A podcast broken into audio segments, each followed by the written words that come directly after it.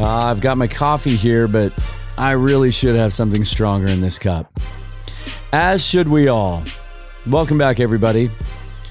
I'm Dan. This is the Field Gulls Podcast, and this is my rapid reaction to the Seahawks 30 to 24 loss today at home to the Carolina Panthers as they get swept by the NFC South, a division where every team has a losing record, and the Tampa Bay Buccaneers at six and seven lead the division.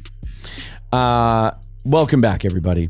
I am Dan Viens, and uh, I'll try to keep it together today. Y- you know me. If you've listened to the show before, seen the live feeds, I try to keep everything as cool as possible. I try to keep everything as rational and logical as I can. It's tougher sometimes than others when emotions get involved, right? Today's one of those days, and and you know we've talked about it at an increasing frequency recently because of the change in expectations with this team, as they've just simply outperformed any of our wildest dreams. Talked about it with Jackson a couple weeks ago, with Dana and Keith and Bill just just a few nights ago as well. If you caught that show, and it doesn't take much for those expectations to start to cloud your perception of who you think your team is. Um, but I think the last couple of weeks, uh, the last three weeks, really, actually, you know what? Let's go back four weeks to the Tampa Bay game. We we can now see that that four week stretch where the defense performed really well was an anomaly, maybe a combination of just some scheme changes that teams weren't prepared for, and also playing against some teams with offenses that just weren't really able to take advantage of what the Seahawks' weaknesses are on defense. And we're going to talk about those weaknesses in a few minutes. And if you watch the game today, you know exactly what they are. Uh, but this team is who it is.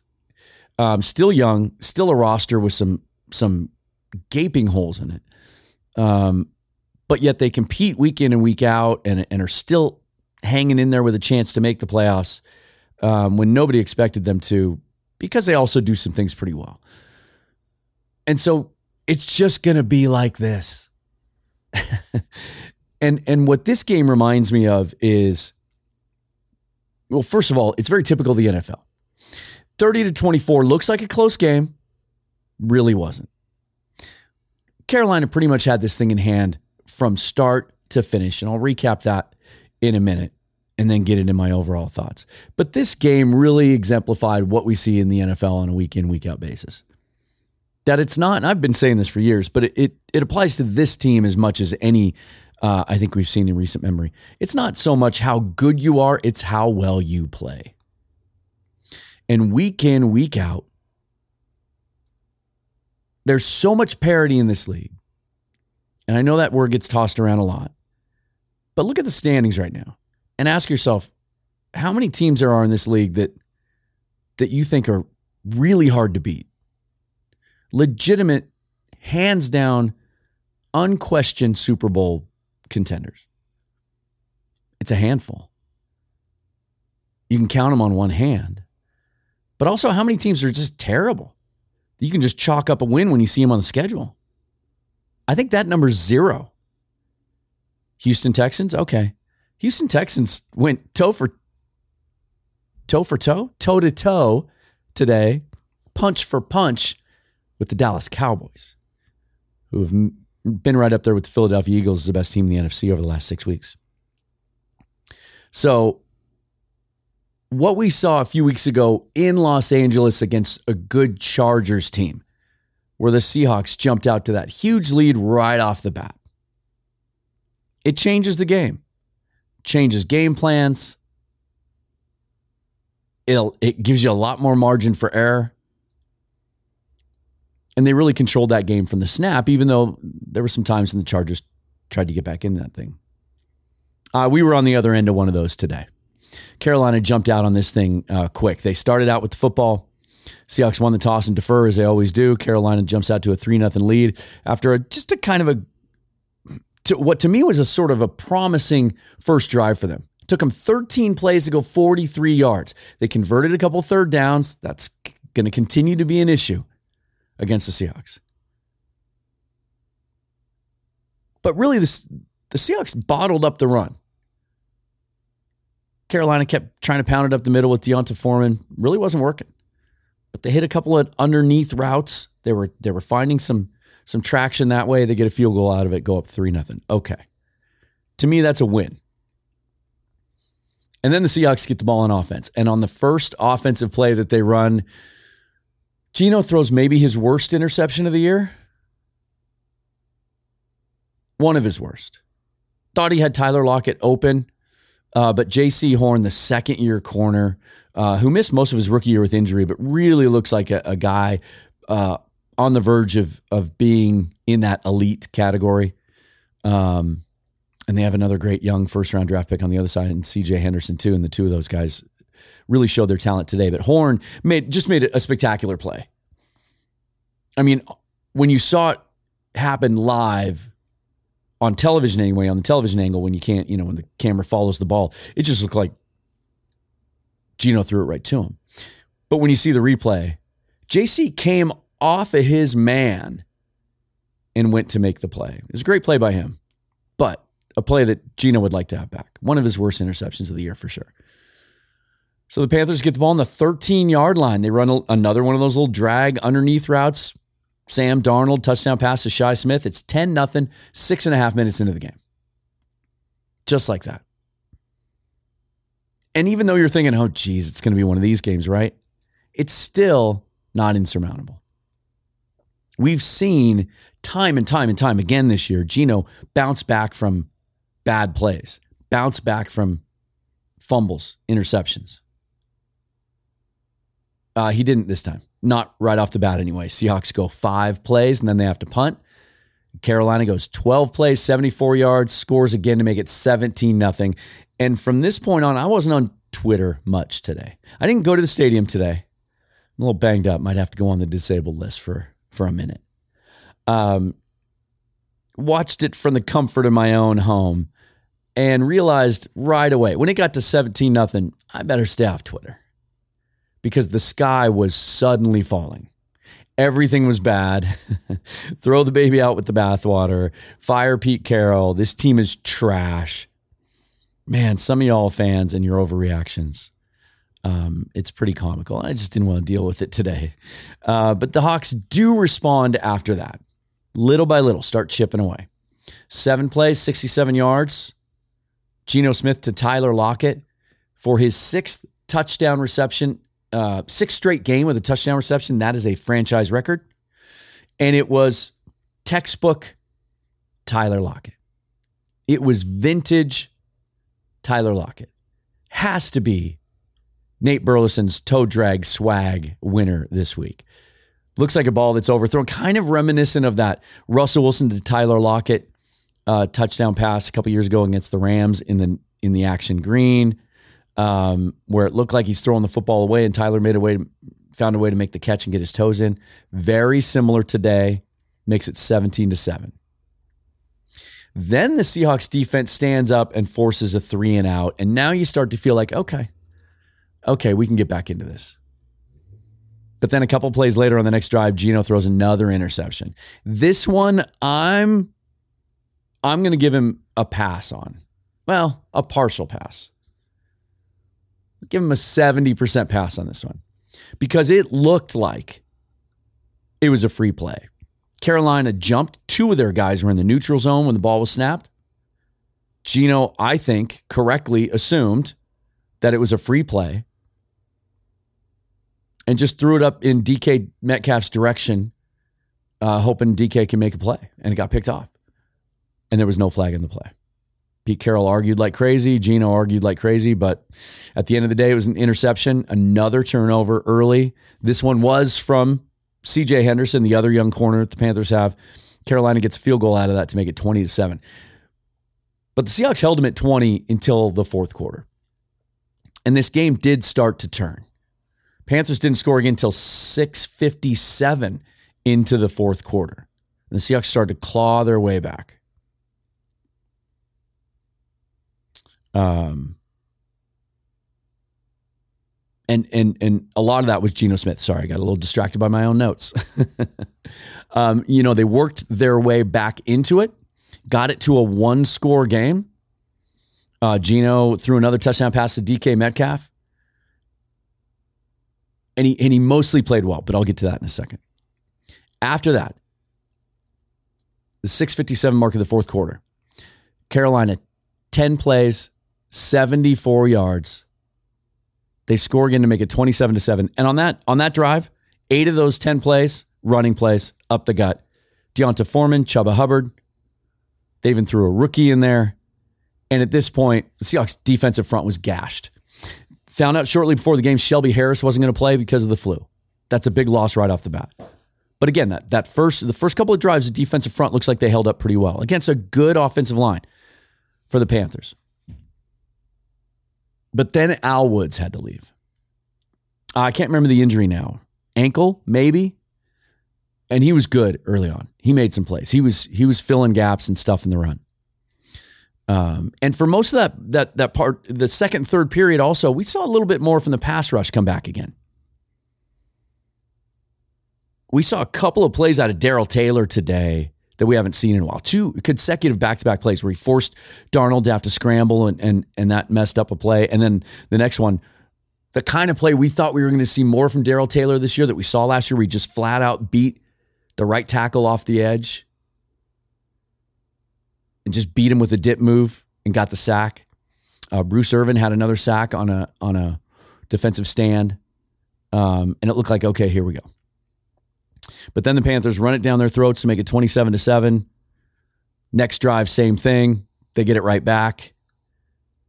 Seahawks score a late touchdown with 16 seconds to make it 30 to 24. Carolina just kind of in a prevent defense. Seattle goes six plays, 75 yards. Uh, touchdown to Marquise Goodwin, 16 seconds. They try the onside kick, and it was over. So 30 to 24. Score. This is one of those classic games where the score made it look closer than it was. It it Carolina really had this game in hand the whole way. There were opportunities within the second and third quarter for the Seahawks to get back. Um, opening drive, you know, they're only down six at halftime, and they get the ball to start the second half. Um, would have been a chance for them to go down and get a touchdown and take the lead, and they, they couldn't get it done there. Um, and we'll talk about why in just a second. But first, let's let's talk about the positives. Okay. Uh, wide receivers again were really good, even on a on a, a tough day for Geno Smith. Um, mostly tough day, and he really spread it around. DK five catches, seventy one yards and a touchdown. Tyler five catches, sixty yards and a touchdown, and that beautiful uh, toe drag catch in the back of the end zone. Marquise Goodwin, again, contributing five catches, 95 yards, and that late touchdown. Uh, the receivers were good today. Thought the pass protection was mostly good. And, and guys, let's talk about this. The assumption was that Carolina was going to be an easy game. Uh, except for those of you who roll out of bed cynical every day. And I saw a lot of this on Twitter this week. Seahawks always play poorly against bad teams. They always let bad teams hang around. Uh, this Carolina team had a lot of has a lot of talent, especially on defense. This team at the beginning of the year had playoff hopes, and uh, things just didn't go well with their quarterback situation. Baker Mayfield didn't work out. Sam Darnold got hurt. Um, they decided to trade Christian McCaffrey and Robbie Anderson, but on defense, Derrick Brown, Brian Burns, who everybody was trying to trade for at the deadline. Frankie Luvu, the former Coug, had maybe one of the best games of his career today. He was all over the place. Those two corners, CJ Henderson, Jaycee Horn, the safety, Jeremy Chinn, love him. Loved him coming out a couple years ago. Probably mock drafted him to the Seahawks a ton that year. Shaq Thompson. And uh, everyone's favorite Seahawk first round draft pick mock uh, selection last year, Yetur Gross Matos, the big defensive end out of Penn State. Forgot he was on that roster until today. Uh, there's a lot of t- talent on defense there, and they've been playing well. And then they've they've found something in the running game, the power running game, after they trade McCaffrey away. Um, and that's been their formula. They've now won four out of seven. Carolina's a game out of first place in their division now. They have a chance to make the playoffs with uh, how badly Tampa Bay is struggling. So a pretty good defense, and that offensive line held up really well. Didn't hear Brian Burns' name hardly at all. Two tackles and a half a sack matched up a lot against Charles Cross. Kept my eye on that matchup. Cross did a really nice job against him. Brian Burns was not a factor. Uh, you know, Geno took three sacks. I don't think any of them were really egregious. There was one I recall he he should have done a better job of trying to get rid of the ball, but on the other two, I think he was just trying to protect the football. But there were also a couple of plays he made today, uh, hanging in there against all out blitzes, and uh, made some plays. Offensive, I thought pass protection held up pretty well, especially considering Seahawks can't run the football.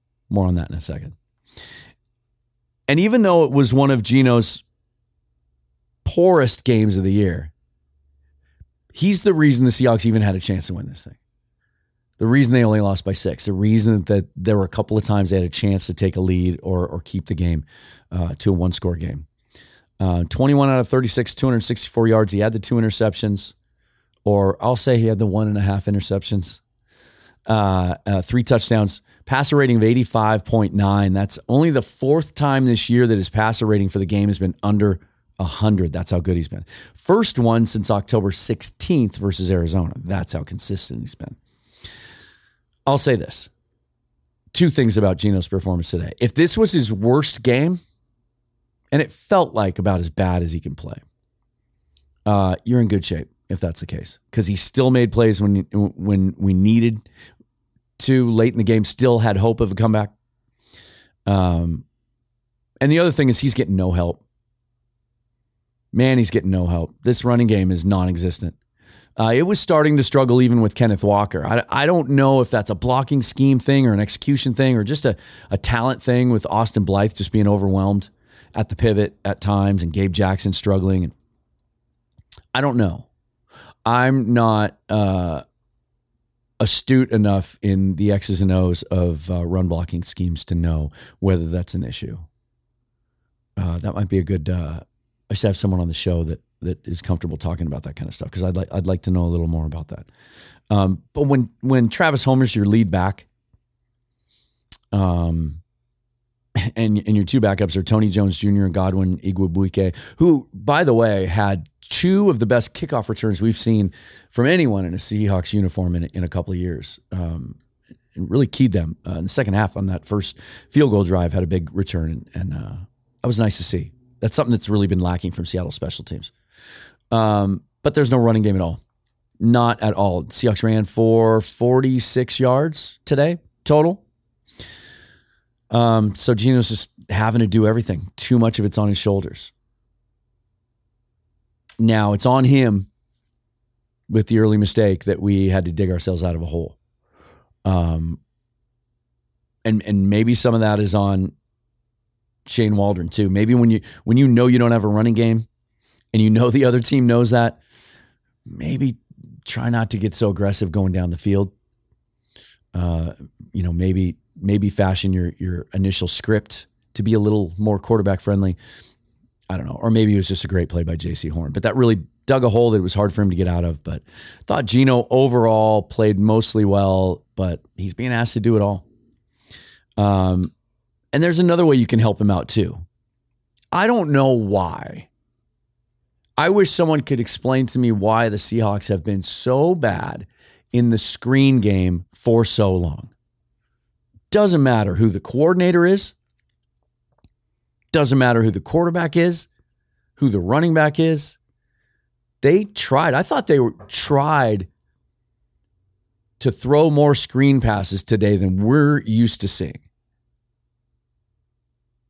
So the idea was there, but the execution is just god awful. Tried a couple screens to Noah Fant. It's not just that, you know, Geno's getting the screen out and it's getting blown up. He's not even able to to get the ball to the receiver because it's not open. It just seems to be a, a chink in the armor there in designing those screens. And what's frustrating and what makes it so baffling is we see other teams do it week in, week out. Just watch the Red Zone channel for a half an hour and you'll see 10 really well run screenplays from other teams, bad teams too. Um, so that was tough. Um, talked about, I guess, if you're going to hand out some superlatives on the defensive side, saw some flash plays from Darrell Taylor. We've seen more of that the last couple of weeks. Um, I still think you know, we were hoping coming into this year he could be a keystone player and a guy that could really impact the defense. What we're seeing from Uchenna Nwosu is kind of what we had hoped and thought we might see from Darrell Taylor. At this point, as we look ahead to what this defense is going to look like in years to come, and it's certainly going to be a focal point in the off the off season, right? Uh, he looks like a rotational player. Um, now let's talk about the bad stuff. let's talk about the ugly shit. Um, they just can't stop the run. They just can't. And and like I mentioned earlier, that that four games where it appeared they were, maybe we just played teams that played teams at the right time. Uh, because it's so easy to run against this team. 223 yards on the ground. And what makes it even more frustrating is you come into this game, it's similar to the Raiders game. You come into this game you're facing Sam Darnold, making only a second start of the year. You're facing a team that doesn't have any dynamic weapons on the outside. DJ Moore is a nice player, but he was shut out today. Seahawks took care of him, zero catches. They've done a nice job running the football, but you know coming in, that's what they're going to do. They're going to try and impose their will on you. And they couldn't they couldn't affect that. They couldn't slow it down really disappointing. Um, and here's another thing. You know, I, I say this all the time. I'll say it again. I'm not. I'm not a real X and O guy. I'm not a guy who coached. I didn't play the game at a high level. And so I just when I make observations, they're just based on a lifetime of watching football and what I see work for other teams and what I what I think should be able to work with the personnel that we have. Um, guy in my Twitter feed today that is a high school football coach said Clint Hurtt needs to go, needs to be fired, needs to be one and done. He can't get it done. And my answer was he doesn't have the horses. He has no talent in that front seven other than Nwosu and Jordyn Brooks and maybe Shelby Harris on a good day. He doesn't have guys that affect the line of scrimmage that you have to game plan for on the other side of the ball that that are a problem. And he said, "Well, talent can hide some things, but there." And he went into a bunch of he went into a bunch of X and O language stuff basically that assignments and techniques aren't being properly taught and executed, and that's on the coach. Okay, but is it all Clint Hurtt? Because Pete Carroll's the guy. And he brought in Sean Desai, one of the most respected young defensive minds in, in the league. And he brought in Karl Scott, one of the most respected secondary coaches in the league. Like, I just have always felt like it's it's lazy analysis to just blame the guy with the title. But I don't know if it's Clint Hurtt's fault and it was Ken Norton Jr.'s fault and it was oh, I'm blanking on the name the guy before him that uh, the defensive backs coach that came with Carroll from USC anyway then if it's three of those guys in a row now then isn't it Pete Carroll um or could it be that they don't have the talent on defense that they need to to run what they want to run. Or to this guy's point, to hide stuff. Okay, he kind of made my point for me, didn't he?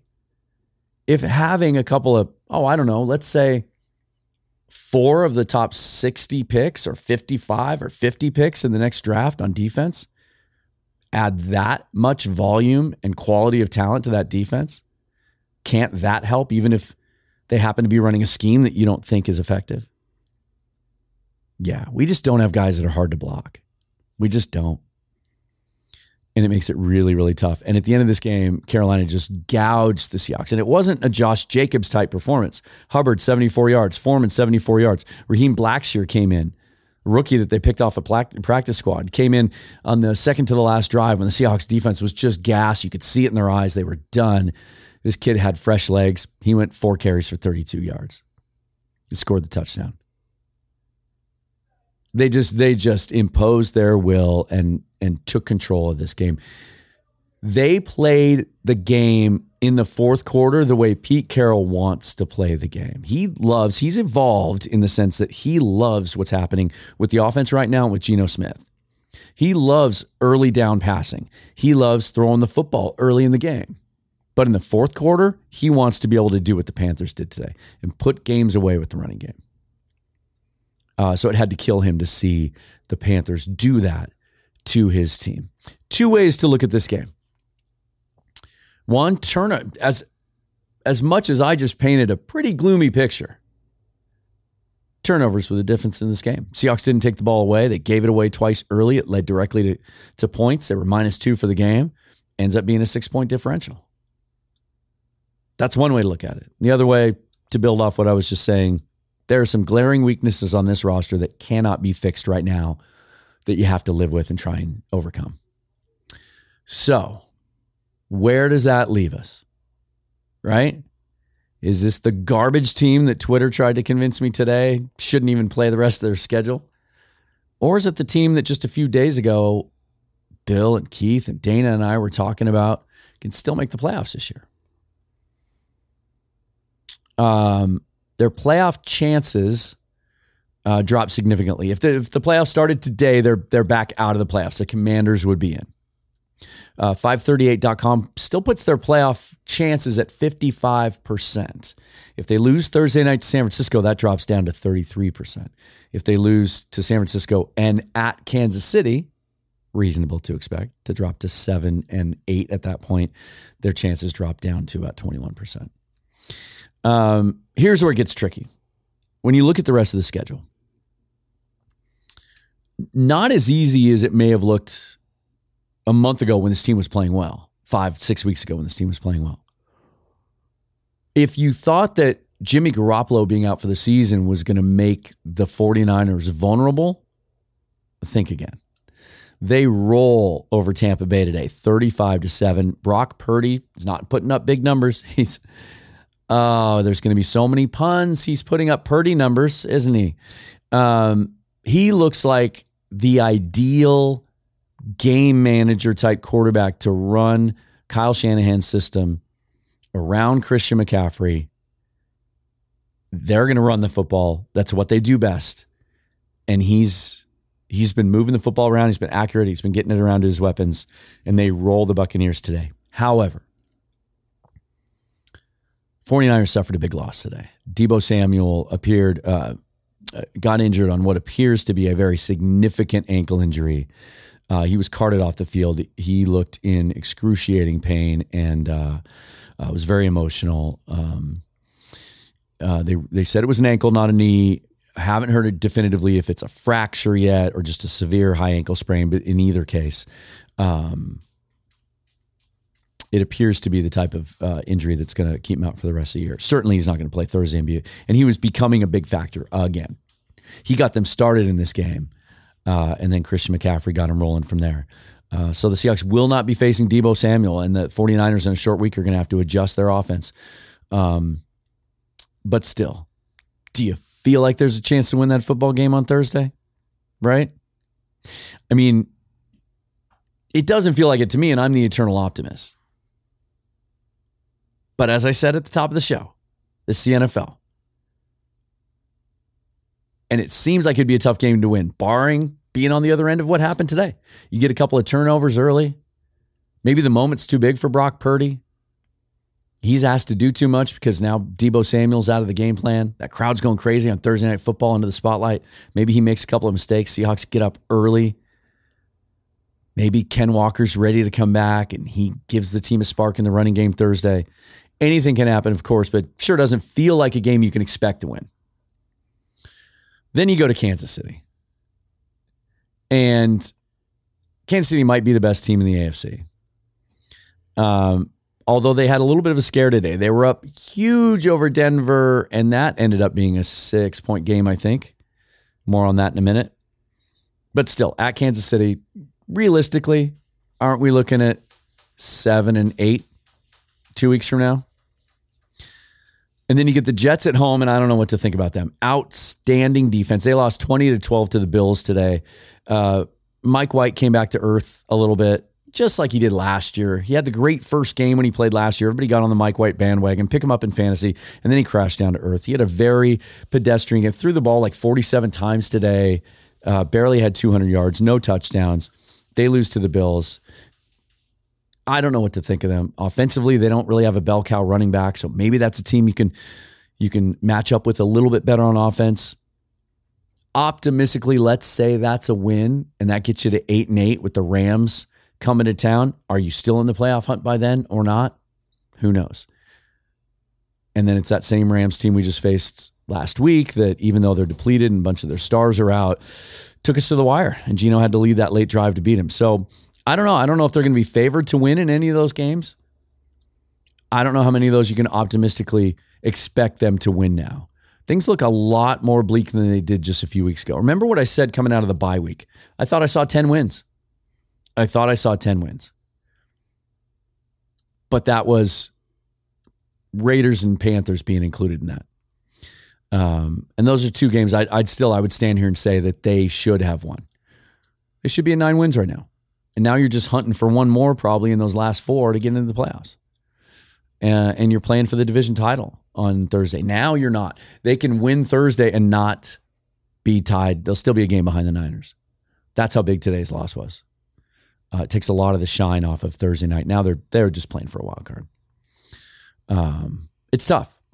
It's tough. And, and as I mentioned, to get swept by the NFC South is just one of the weird, weird things of this year. All right, let's go to the the fun part of this because remember, going remember, like you're going to forget. Coming into this season, it was all about 2023, right? Dana always likes to say 2022 was about 2023. Well, as the playoffs appear to be slipping away, maybe we're back there again. Denver loses again. 34 to 28 to Kansas City. As I mentioned earlier, Kansas City was up big in this one. I think it was 28 nothing at one point. Denver rallied, came back. Russell Wilson threw three touchdowns, ran the football for 67 yards, I think. Almost rallied them back. However, side note, uh, Russell took a big hit. Uh, his head was driven into the turf late in the game. Um, he looked like he lost consciousness. Um, uh, they had to help him to his feet and he's being evaluated. He's in the concussion protocol right now. Let's, uh, you know, for all that's been said this year about Russell and and his history here and everything that went down uh, in the last 12 months with him, uh, let's hope he's okay. But Denver loses again. That is their ninth loss in the last 10 games and their fifth straight. Uh, so if the season ended today, the Seattle Seahawks would hold the second pick in the NFL draft. They would also hold the 18th pick in the draft, thanks to their recent swoon. So 2 and 18. So if you think the sky is falling and the defense is terrible, do you feel a little bit better about the fact you have the second pick in the draft? Because here's the thing you're not going to catch the Houston Texans. They still just have the one win. And even though they've they've been competitive at times, they were competitive against Cowboys today. They would have to win three of their last four, probably, to lose that spot. Seahawks have a really good chance to have the second pick in this draft, which guarantees you, I believe, your choice of all the defensive players because Houston for sure is going to take a quarterback, aren't they? They probably are. So just for fun, and we're going to do uh, a week from tomorrow, kind of the the off. We're going to have the extended uh, week next week after the Thursday night football game. Michael Thompson's going to join me on the show again. We're going to do a live full Seahawks mock draft, and we're going to work together to to make their picks. But just for fun, I wanted to play around with two and eighteen today. So this is some bonus content for you. This is free, free of charge, bonus content I just did a quick little mock draft to see how 2 and 18 would look because the Pro Football Network mock draft simulator immediately updates draft position. The other simulators take some time. They're already on it. So Houston takes Bryce Young, quarterback out of Alabama, first overall. So I'm taking it, and, and this will be an interesting debate because I know Michael Thompson, when he comes on the show, he's going to lobby for somebody else. I'm a Jalen Carter guy. I want that three technique defensive tackle out of Georgia. I think he's Aaron Donald light. I think he's a guy that changes the game up front. He can penetrate, he can fill a gap, he can get after the quarterback. And he's he's so young and he's still coming. He's not even near his ceiling. I think he's a potentially dominant franchise defensive tackle. And you get him. You like Will Anderson better? You and I might argue about that, but you can take him there. So if you want to envision Will Anderson in the same scenario, go right ahead. 18's a weird one, and we're going to talk a lot more about this in the coming months. Eight that range in the first round this year is going to be interesting because it doesn't matter which simulator I use, which big board I use. This looks like one of those years where you're going to hear a lot of teams say, well, we only had 15 first round grades. That if you're in that 18 range, it doesn't really line up with players that are ranked around that area that fit what the Seahawks really need. There isn't an edge player at 18 that I love unless I want to go down into the 30s and 40s in the rankings and reach for a guy, which wouldn't put it past the Seahawks to do that, right? Um, but the players that are ranked around that range are there's some offensive tackles, there's some receivers, which would be tempting, and there's some corners. And while a lot of you might think, hey, we got Woolen on one side, Mike Jackson's played really well, Tre Brown just came back, Tre Brown just came back from injury. He looks good. Coby Bryant might shift back to the outside if they get a nickel corner. Um, I think it's really good value if you can get a guy there at 18. And I took Joey Porter Jr. out of out of Penn State. Looks like a prototypical Seahawk corner. 6'2, rangy, quick, can turn his hips. I like what the Panthers are building with Henderson and Horn. And my thought process is if you can get a second guy, I know, I know, I know the Seahawks never draft a corner this high, but how many opportunities have they had? Exactly. If you can get two young, long, lockdown elite corners, maybe that allows you to play more man and do some things scheme wise to match up better with some of these teams and not have to sell out to stop the run. So I went Porter at 18. I just thought that was good value. If we're talking a real mock draft, I'm probably looking to trade down there. And then at the top of the second round, I get my edge. Felix, uh, I'm gonna I'm gonna have to learn how to pronounce this name over the next couple of months. Um, Anudike Uzoma uh, out of Kansas State. Watched him in their conference championship game um, I think he has the, um, well, Michael Thompson said he has the highest motor of any edge in this class. Uh, he's a guy that's strong enough to stand up to the run, but he can also dip and bend and get around the edge. He has a quick get off. I think he'd be an ideal edge. And I think he'd present more to you than Boye Mafe presents. And then uh, with my second pick in the second round, uh, that other, um, well, no, that the 34 was the the other Denver pick. At 49, I'm taking Daiyan Henley out of Washington State. There's some other linebackers there, um, but I've watched Henley a lot because he's transferred, played at Wazoo this year, and I think he's exactly what Cody Barton isn't, and it's exactly what the Seahawks need.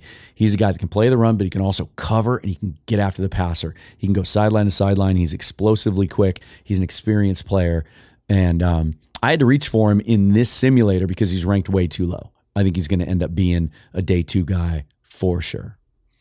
Um, so that was just a little bonus content, little mock draft there for you, just to maybe look ahead, maybe wash this one away, just flush today, and uh, you know what?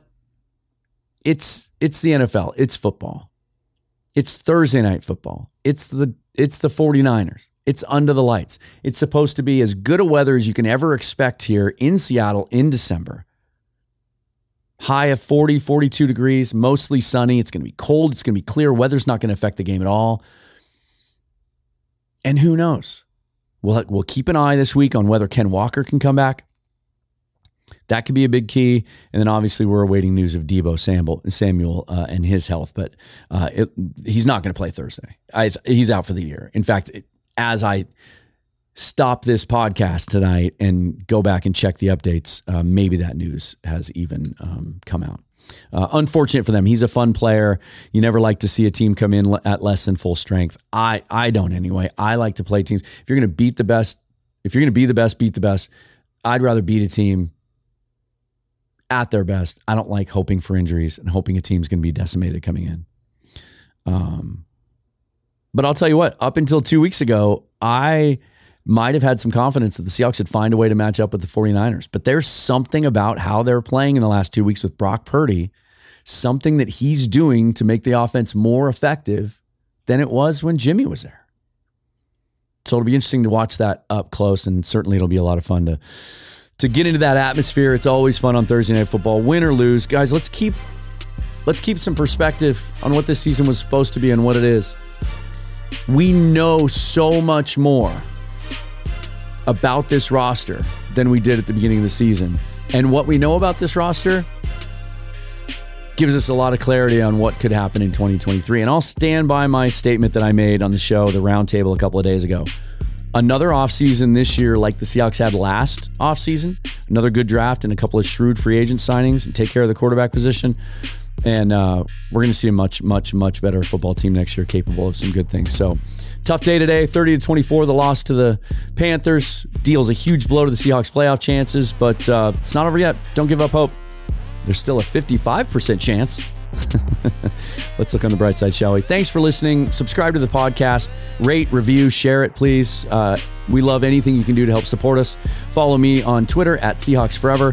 I'll be back in uh, tomorrow with a uh, preview in um, in earnest of the uh, Seahawks and 49ers coming up quick on Thursday Night Football.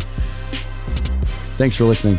I'm Dan Viens. This is the Field Gulls Podcast. Read the website. There's probably a ton of great stuff up there already breaking down everything you ever wanted to know about this game and maybe some things you don't want to know. That's what I love about those guys over there. Thanks again. Talk to you soon.